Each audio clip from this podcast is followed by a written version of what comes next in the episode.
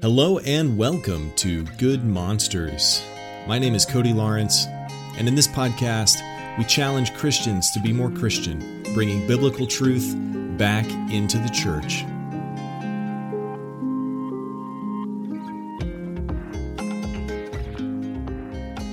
Welcome back to Good Monsters. It's been a while. Uh, if you can tell from my voice, I'm a little sick.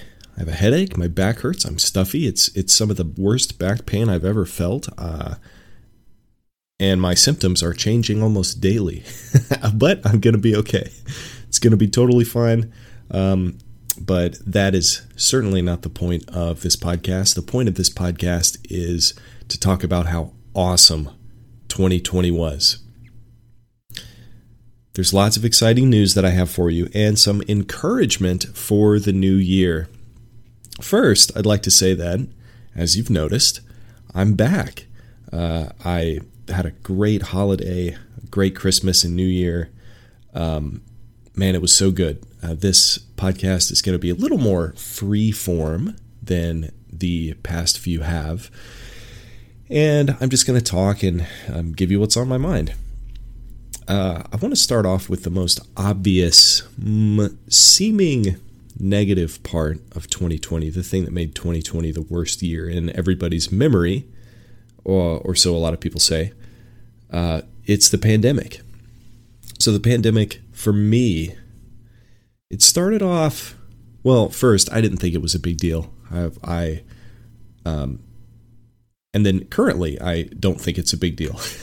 but in the middle there, there was uh, definitely a, uh, a time of not being too sure about if if this was horrible and and worth locking the country down and destroying thousands of small businesses and wearing masks for a year. Uh, but it started off kind of scary. We didn't know how serious it was. Um, but then after that, at least me, I got more comfortable, and and the country got more comfortable and um, kind of settled into this habit of not shaking hands, staying six feet apart, not going to church on Sundays, wearing masks, and so on.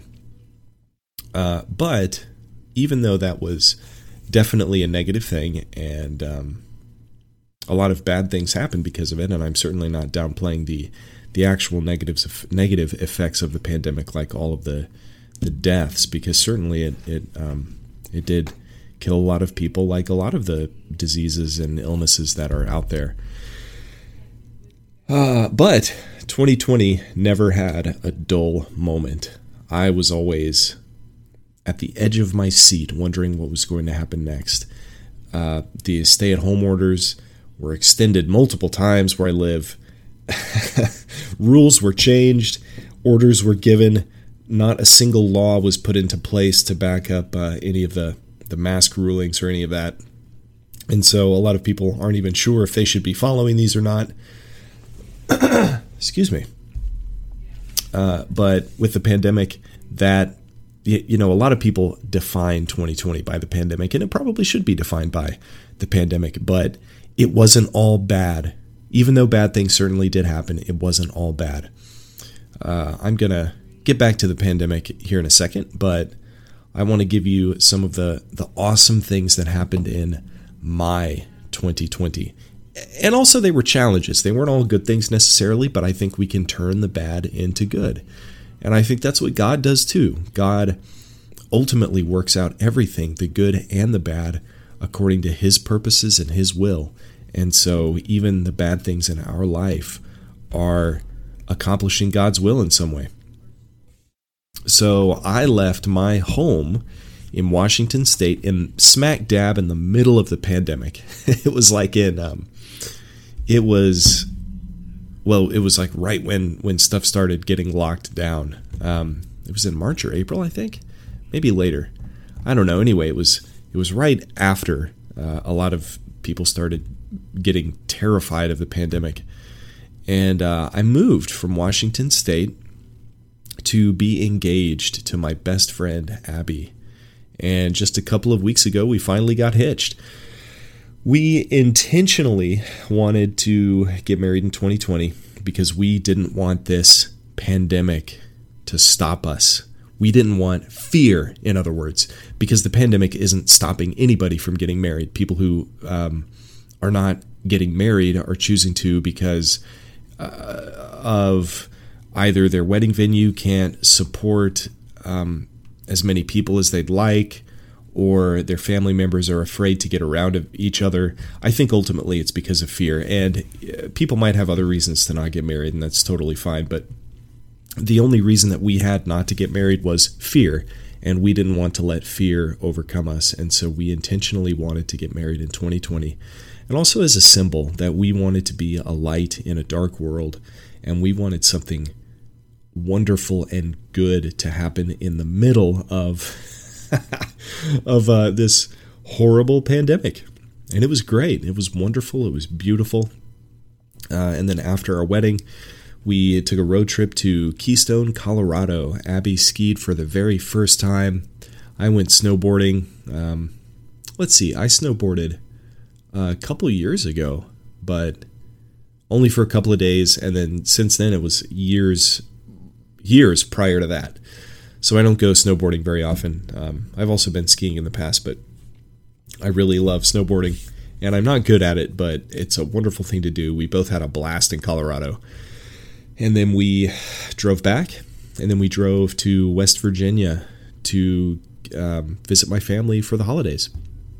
And it was it was a great time, and uh, it was really good that we did that. We spent over over 48 hours in my vehicle over the course of uh, those couple of weeks. Another reason that uh, 2020 is so awesome, at least for me, but I think for a lot of Christians, is that 2020 allows us to do great ministry, or has allowed us, and and is kind of opening the door for greater ministry to be done.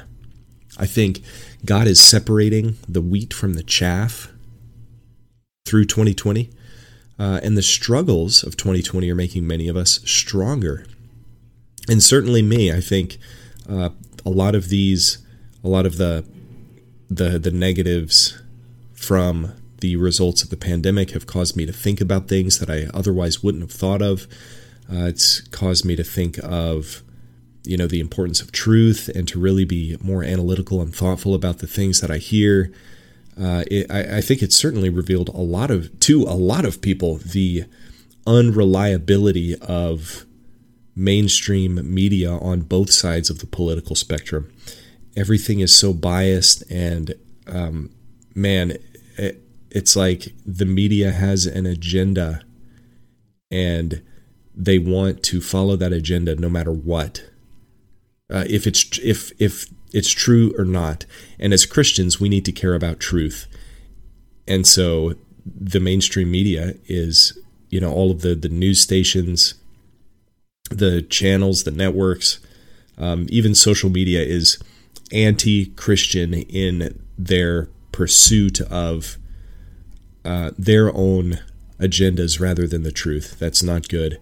And I think a lot of a lot more people realize that now, and I realize it a lot more than I ever have. Uh, also, I think, mm, and this might be controversial if if nothing else I've said is controversial so far. I think it's awesome that probably tons of churches have closed for good. And you might say, "What? Why is that a good thing?" I am I am so happy in a way. I mean, it makes me sad. Part of me is sad, but part of me is is overjoyed that tons of churches are closing for good. Now, I tried to look up exact numbers. Uh, I don't know if anybody has come out with any numbers to explain how many churches have closed in America this year. So I'm not sure, but um, I bet it was a lot. If if any churches have closed during 2020, it was probably a good thing. And here's why. Let me explain. Churches that can't hold on during something like this probably don't deserve to stay open. I think a lot of churches in the country, uh, if you've listened to my other podcast episodes, you can you can um, understand a little more about problems with churches. But I think loads of churches in America are full of weak pastors who make weak Christians, if you can even call them Christians at all. And if a church closes, it probably means they're um, they're they're too weak, or they're maybe they're focused on um, money too much, or focused on appearance, and they they don't really have the gospel. And and this might not apply to every church, but I'd say a lot of churches that close. Um, and I'd I'd honestly even like to to look at individual churches that have closed. Uh, I don't think I'll ever be able to do that because that kind of thing uh, probably isn't published or easy to find out. but yeah, I think people who who attend churches often attend out of habit, and when that church closes, uh, they either will stop going to church at all, which points to the insincerity of their faith, or uh, unless there's no other good churches around, and, and then that's like a tragedy. You know, if the only good church in town closed, that's a tragedy. But uh, probably that's not happening. If there's uh, if there's if a Christian has sincere faith, they're going to try to plug themselves into another community, or it doesn't mean that the community entirely dissipated from the closed church. They can still meet with their friends unless they never built any friendships. And then again, that points to the insincerity of their own faith. They're either not going to attend anywhere at all, which means, well, they probably are either a very weak Christian or they're not a Christian at all and so, what's the point in going to church if you're not a Christian? or they will get plugged into a hopefully better church that stayed open, which is amazing. That's, you know, that's what needs to happen. And so the weak churches are closing and it's leaving the stronger churches. Now, the problem is it's probably also leaving the uh, strong churches, if you can call them that, with serious problems like big churches who maybe, excuse me, big churches are staying open who maybe close their doors um, temporarily during the pandemic, but didn't close their doors entirely because they had enough money to to uh, you know pay the bills. Uh, those are those churches are staying open too, which um, is a problem because those are the churches that we need to be evangelizing essentially and fighting against because many of those churches are not sharing a true gospel. They're focused on appearance and money more than they are saving souls. Um, remember, folks, the road to God is narrow, and not many people are going to find it. And if we fling open the doors and welcome in anybody and everybody with with um you know without wanting to bring them to Jesus but just wanting to bring them into our building so they can pay us tithes man that's horrible. That's awful. Uh, so hopefully you see why why I think churches closing is a good thing. I think also a lot of Christians are now seeing weaknesses in churches that they didn't see before. And this time, bringing to light these weaknesses also brings with it faithful people who can fill those weaknesses and fight against uh, the people who are causing these weaknesses, either knowingly or unknowingly. And I think that includes me because this year I have become aware, uh, especially with my with my previous employment at one of these churches that I've been talking about, uh, I think it's it's bringing to our attention people like me and hopefully people like you problems in Christianity. Well, it's not even a problem in Christianity, it's a problem with people who are calling themselves Christians or weaknesses within people because Christianity itself is you know it's following Jesus. It's um, the, the Bible is from God and it's perfect. And so there's no problem with Christianity in and of itself. But if you understand what I'm saying, when I say problem with Christianity, it's problem with people. And we need to fight against these problems. Uh, and the thing I wanted to end the episode with was some new people that I have learned about in 2020 that have really helped my faith. Um, because there was a long period where there were no churches to go to because the churches in my area had closed for a couple of months or many weeks, which I think is terrible. Um, but during that time, they were either live streaming online or or or, or they just weren't doing anything at all. so during that time, I uh, I really tried to seek teaching um, from other sources online or from books or whatever. And so I found some new people online this year that I think are very good teachers that I want to share with you guys. And maybe you'll check them out too, and maybe you'll learn and benefit from them like I have. So, first, I'm kind of going to list these in order of um, from least to greatest amount of impact in my own life. So the first new guy that I found this year was a guy named John Harris. He's another podcaster and he posts his podcasts on YouTube like I do. Uh, his podcast is called Conversations That Matter, and his name is John Harris. He he talks a lot about um, these weaknesses that we've been discussing in the church and in Christianity, and he um, he does a lot of interviews with with people from seminaries. Uh, recently, at least, um, he's going on a, a, Southern Baptist Convention kick because there's some there's some kind of sketchy stuff going on in the SBC regarding critical race theory. Uh, but anyway, he talks about that kind of stuff. I've learned a lot about uh, about Marxism and critical race theory and things along those lines from his podcast and it's really good. Okay, next, the next person that I have discovered in 2020, and I guess not only person, but um, n- network, I guess if you want to call it that. I don't know. It's uh, it's called Wretched, and the host of Wretched is Todd Friel. Um, they have they they put out internet TV videos, and they have clips on YouTube and they also are on the radio. I guess I don't listen to them on the radio. I listen to them on YouTube and on uh, Spotify and Apple Podcasts. But Todd Friel with Wretched Radio, they are. Uh, it's just good stuff. It's like solid teaching. They're connected with a lot of good guys and share the teaching of a lot of solid guys. Uh, they are, I think, amazing evangelists and they care so much about sharing the gospel with people. I think um, just from watching videos, evangelism videos from them, it's kind of changed the way that I go about evangelizing.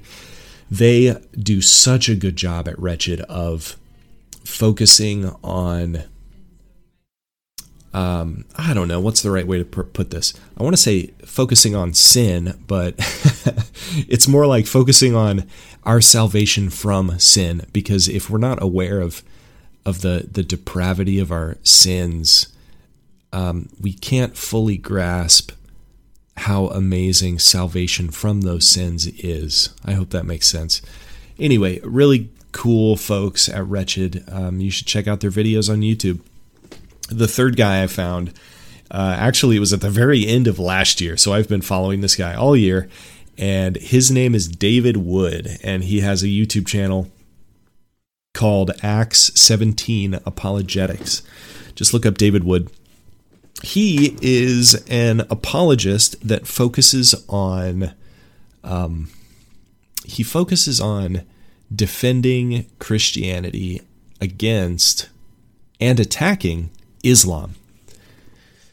David Wood is a super, super interesting guy um, because of his background. So if you go to check David Wood out, you should check out his uh, his testimony video first. Just look up David Wood testimony, and you'll see it.